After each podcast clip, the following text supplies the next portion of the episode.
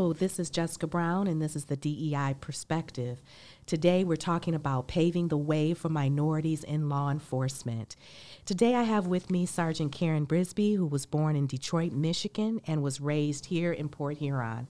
She attended Port Huron schools and graduated from Port Huron High. She is also an alumnus of SC4, receiving two associate degrees one in applied arts and science, criminal justice, and one in general education. She started her law enforcement career as a cadet with the Port Huron Police Department in 1988. Her initial goal was to work in corrections. She attended and graduated from the Macomb Police Academy and became a Port Huron police officer in November of 1991. Officer Karen Thomas at the time became Port Huron's first black female police officer. And over the course 30 years, Sergeant Brisby has had a very decorated career.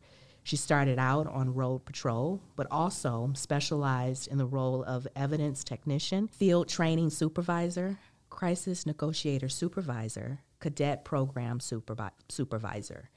Sergeant Brisby also served as a DARE officer for three years. And in 2008, she was promoted to the rank of detective and served as a criminal sexual conduct detective for 10 years. And in 2018, Detective Brisby was promoted to Sergeant Brisby. I also have with me Mr. Joseph Moncrief, who was born and raised in the South Park neighborhood of Port Huron, Michigan. He attended Port Huron schools and graduated from Port Huron High. And after graduating high school, Mr. Moncrief joined the United States Navy. He served for four years before being honorably discharged. After leaving the armed forces, Mr. Moncrief returned to Port Huron and began working at Mueller Brass. Following his job at the brass company, he took up a position working for the State of Michigan Liquor Control Commission in Pontiac, Michigan. Looking for work closer to home, Joe applied for a job with the Port Huron Police Department. He was given the opportunity to go to the police academy and became Port Huron's first black male police officer on February 14th of 1968. Mr. Moncrief served in the police department for 25 years before retiring in December of 1993. After retirement, he went on to serve as the supervisor of security at St. Joseph Mercy Hospital, currently Lake Huron Medical Center, for seven years. Mr. Moncrief has always been very well respected in the community. His presence created a more comfortable atmosphere between and for the police department and the community from Port Huron South Side. His professional and approachable personality was much appreciated. Mr. Moncrief currently opened the door in Port Huron for other minorities to have a role in the Port Huron Police Department. It is an honor to have you both with me today, and it's so great to have you. Now, I'm going to start off just jumping right into it. What led you into pursuing a career in law enforcement, Sergeant Brisby? Well, people always laugh at me when I tell this story, but it started when I was a kid. I was um, at home and my parents were gone, but there was a, neighbor that came into the garage at our house and um, he was leaving out of the garage with the lawnmower. And I walked out the door and I saw him with the lawnmower, and he's like, "Oh, your dad said I could um, borrow." And I'm like, "Oh, okay." And uh, come to find out, he was stealing the lawnmower. And so when my when my parents got home and I told them what happened, I got in trouble for it. And I'm like, well, this is not fair. Why, you know, I'm a kid, and right. I didn't, mm-hmm. I couldn't stop him from stealing the lawnmower. He said you could, uh, you told him he could use it, and so that point on, I knew I wanted to advocate for people, and I didn't know how, but it led me to that's awesome. Integrity at that young age. Yeah. a lot of kids need to listen to that. Uh, Mr. Moncrief, what led you uh, into this career in law enforcement? Well, I had a job that I liked, and I took the job because they promised me the job was at the Michigan State Liquor Control in Pontiac, and the area, the area representative for the liquor control told me that if I took the job for six months, they would transfer me closer to Port Huron, to a liquor store closer to Port Huron. Maybe one in Pont, uh, Mount Clemens, or they had one in Port Huron. So I said, okay, I, I'll try it for six months. Six months changed to a year. Then the year changed to a year and a half, and I'm still commuting back and forth. And I kept asking the area rep, I says, when, when am I going to get closer to Port Huron? I say, this highway is killing me. He said, well, none of the people in Mount Clemens want to transfer to the liquor store in Pontiac. You know, a lot of them pass by that store coming to Mount Clemens or to Port Huron. They don't want to work in that store because it was a busy store and it was a lot of work. I mean, you're putting up orders for all the bars and restaurants, any established business to sell alcohol by the bottle or by the glass. It was a lot of work, and they didn't want to work that hard apparently, so they would go to a smaller store where there was only like four or five uh, employees making the same money as a big store like in Pontiac. And then you come to Port Huron, there was even a smaller state liquor store where they only had like two or three people working, making the same money. So the work was a lot easier, and so they didn't want to go to, to the big store. So I said, well, I got to find something closer to home. And so I started looking. Then I was told to go to the Edison, Detroit Edison, because they were hiring. And so they told me who to talk to at the Edison, and I went there. And they weren't integrated at Edison at that time. Okay. And they had sent a man, a black man, to get a physical. And they told me that if he passed the physical, they were going to hire him. And they asked me if I knew him. I said, it happened to be one of my classmates when I graduated. I said, yeah, he's a good man. He'll do a good job for you. It was Earl Shoulders, by the way. That was his name. And so Earl passed the physical, and they hired him. And then they uh, told me to go to the city because they were looking for people. So I went to the city and told them my story. I had a job, but I didn't like the commute. So they said, We're looking for people for the fire department and for the police department. Had you thought about either one of those? I said, No, I just want a job closer, you know, to Port Huron. I said, I, a garbage truck, anything. I just, I'm just tired of that highway. And so they said, well, if you had to choose between the police and fire department, what, what department would you want? I said, I don't know. I hadn't considered either one. I said, but probably police. You know, I think that would be more interesting. And so they gave me the test for the, the entrance exam to become a police officer. And I passed it. And there you go. They hired me. Wow, some great history there. That's where the paving the way started. So, being the first African American police officer, what was your job experiences back then? In 1968, being the first, I was proud to be given the opportunity. And as the days went by, I realized that I wasn't welcome. Some of the officers that I had to work with, and some of them let me know they did not want to work with me, and they did not even know me, and I did not even know them. So as the days and months went by, I realized that I had a job and not a career because they didn't even put in the paper that they had hired a, a black officer. So I had one experience where I went to the door and the lady wouldn't even she had called the police, and I went to the door. She was in there and wouldn't come to the door because I think she think I was impersonating a police officer or something because there was nothing in the paper or nothing. So they didn't. The citizens of Port Huron didn't know they had hired a black police officer until they saw me on the road, and I realized early on that I wasn't welcome, not by the majority, but by uh, few officers that let it be known that they didn't want to work with me. And the supervisors who assign areas for you to patrol and, uh, and partners that you would be working with, they knew who these officers were who didn't want to work with me. And they would always put me with one or the other during my probationary time.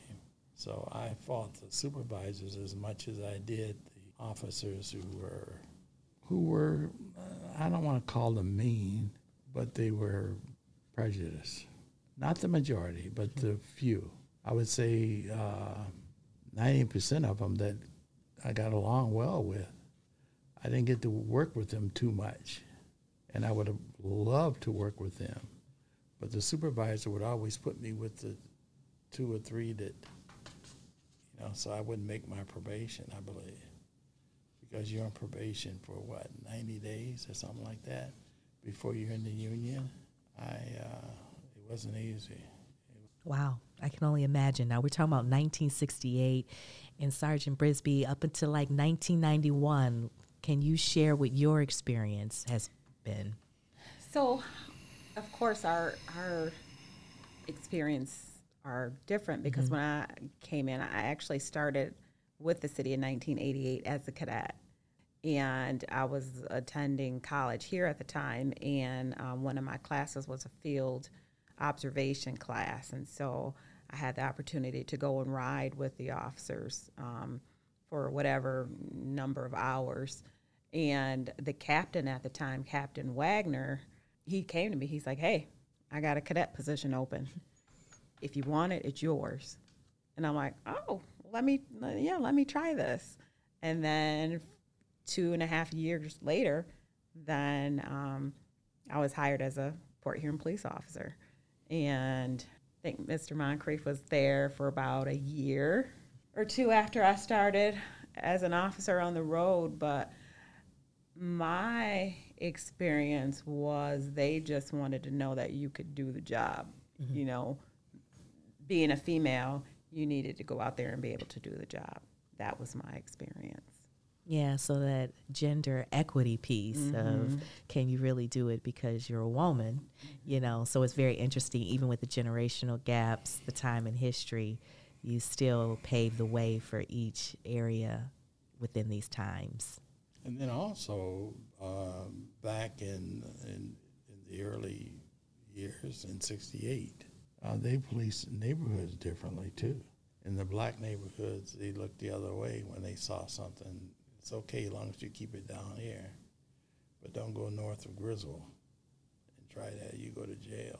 You know, there were places of houses that were operating and whatnot, and the police ignored it and wouldn't say nothing about it. As long as you keep it down here, it's fine. And yeah. uh, in the uh, like Knoxville, where they play ball after a game, they would uh, the ball players would uh, get their their beer, case of beer, under the tree, and they pop cans, drink beer, talk, discussing the game. You know, I go by and I say, hey, you can't have open alcohol in you know in this park. Well, the other officers don't say nothing. I said, because they don't care. It's true. I said, you can't do that in Pine Grove Park. You can't do it in Memorial Park. Why? What makes you think you can do it here? Because they don't say nothing. They don't. They don't care. I said, well, you pour it out, or you're gonna get a, you know, get charged with, you know, having open intox in public place. You know, it was, it was, it was different. Sure was. Karen, um, Sergeant Brisby, you've worked with the crisis negotiation, and we know that uh, there is a partnership with Community Health. Um, can you give us some information on what that partnership looks like right now? Sure. Uh, we meet with them. We have what we there's a February training. So um, the month of February, we have a bulk of our training in a week's time. And community mental health started coming in several years ago and training us on mental health. Mm-hmm. And uh, we've recently gone through a couple eight hour courses with them. So at, at this point, um, monthly, we have members from um, community mental health, they call it their mobile crisis unit. We have members that come in monthly and to each briefing and we meet with them and so if there are conversations that we need to have about people that we're coming in contact with or um, things that might change with them. So we're we're on the same page you know if we're we're out on the road and and we need their assistance with someone immediately we can we can contact the mobile crisis unit um, and they'll send their representatives out. Um, so it, it helps us in dealing with um, people that we might not have the tools per se to deal with, but we can reach out to somebody that does. And I think that is so important. I know many times you'll hear within the community, or even when we talk among our students, that community mental health piece is so critical in ensuring that there's resources available uh, because you don't know what a person may need or what they're going through. And I think that that needs to be more of the conversation in all of our professions. So I do appreciate that that partnership exists. It's so needed. Mr. Moncrief, I'm sure there is a difference in our generation of policing now. Um, when you began versus what you see now. Do you have any suggestions on how the community and police can continue to bridge the gap and come together? Bridging the gap. I guess if you would uh, talk to some of the young people and they would listen to you, and if you would give them some advice on how to conduct themselves and how you know have a hard work ethic, you know, if, if they would listen set goals and work hard to try to reach those goals. And honesty and respect would take them a long way.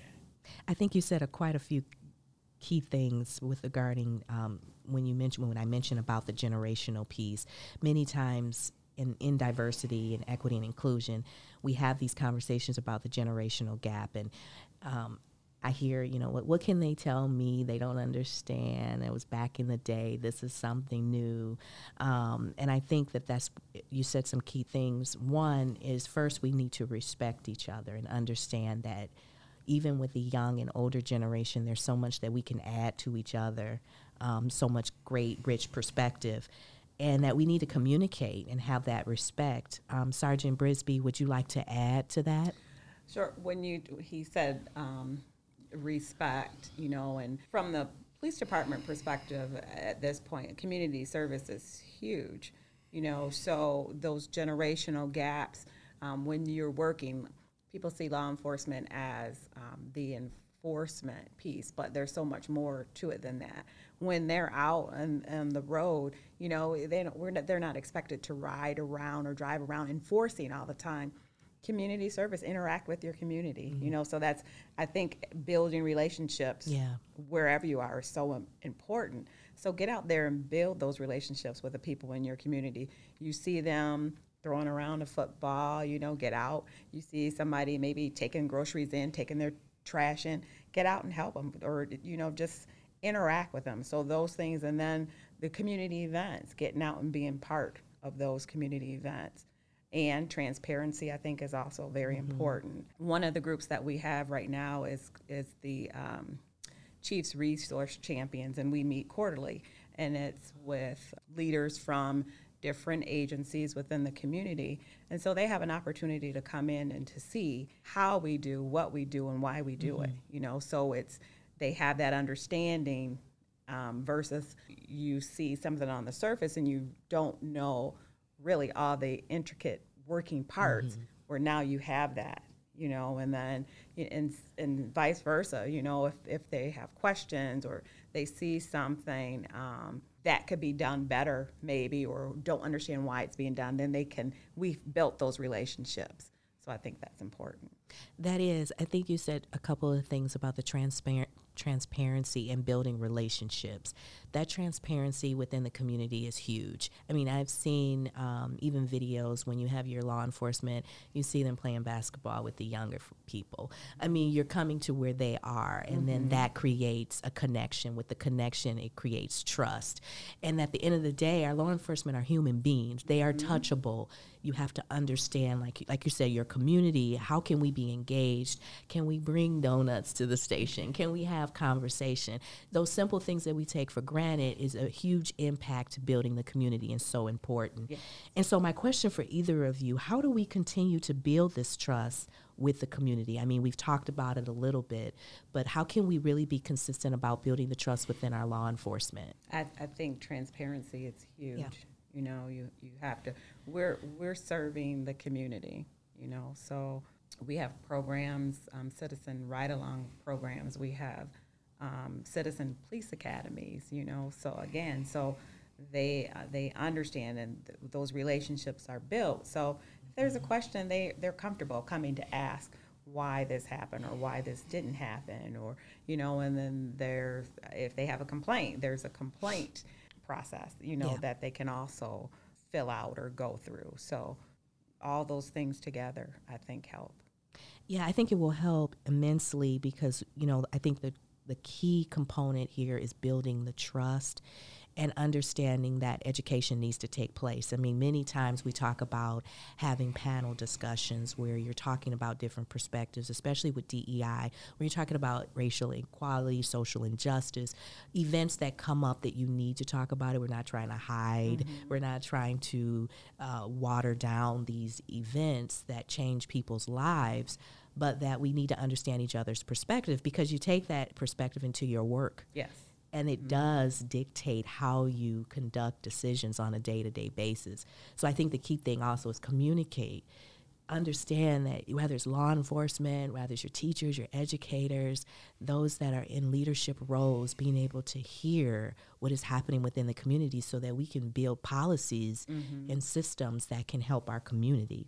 And so because we have the next generation that's coming forth and they are our next leaders we want to make sure that they're mentally well and that they have and are, have the ability to share their concerns. So is there any advice or feedback that you would give our young people that are going through things? I mean we do have our african american population who have experienced different level of racism. Um, we have all of our children that are dealing with things in our schools. Uh, we are dealing with bullying. We're just dealing with stress and anxiety. Is there any words of encouragement that you would have for our children of today? I think a change of en- environment would help kids today because when you see uh, young men walking around with their pants down way below their waist, showing their underwear, you might want to criticize that kid because he's embarrassing, you know. But if you would get to know that kid and see where he came from, you could understand why he does some of the things that he does. If you went to that home that he came out of and lived in his environment for a while, you can understand maybe why he's that way. So if you don't really get to to to, to know a kid uh, and where the kid's coming from, you can't really help him too much. Like if a kid steals, he may be a hungry kid. You go home, and there may be no food in his refrigerator. And if he's dirty, he might have parents who don't keep his clothes clean. And so he steals and he takes nice things from people who have nice things because he or she don't have those things. And so once you get to realize where this child is coming from, you could better understand why he's doing some of the things that they're doing. That is so true. We really can't judge a book by its cover. That's why we say you have to take the time out to listen, and it does take a village. So if we have resources established for our youth, then they have somewhere to go, maybe even to feel safe, uh, maybe be able to talk to someone. So that is so key. Sergeant Brisby, do you have any words? I think, um, like years ago, I had I started um, doing the lunch buddy program, you know, with kids in elementary school. Um, started those relationships there, um, and it it turned out that I ended up fostering one of my um, lunch buddy, one of my DARE students, and he's right. You don't know, but if you build those relationships and they feel that they can trust you, you know, if there's something that's going on in the home, you know, then you they have your number and they can call you. Or and, and maybe it's not a, a, a police officer, maybe it's an educator or um, a clergy person or something, you know. But it is important to build those relationships, make them feel comfortable enough to communicate those things um, to you. So true. Well, thank you both again. It has been an honor and a privilege to talk with you today. I don't feel like this will be our last time talking, paving the way for minorities in law enforcement. Thank you for being with me today, and it was wonderful having you. Thanks for having us. Thank you. And this is Jessica Brown, the DEI Perspective. Thank you.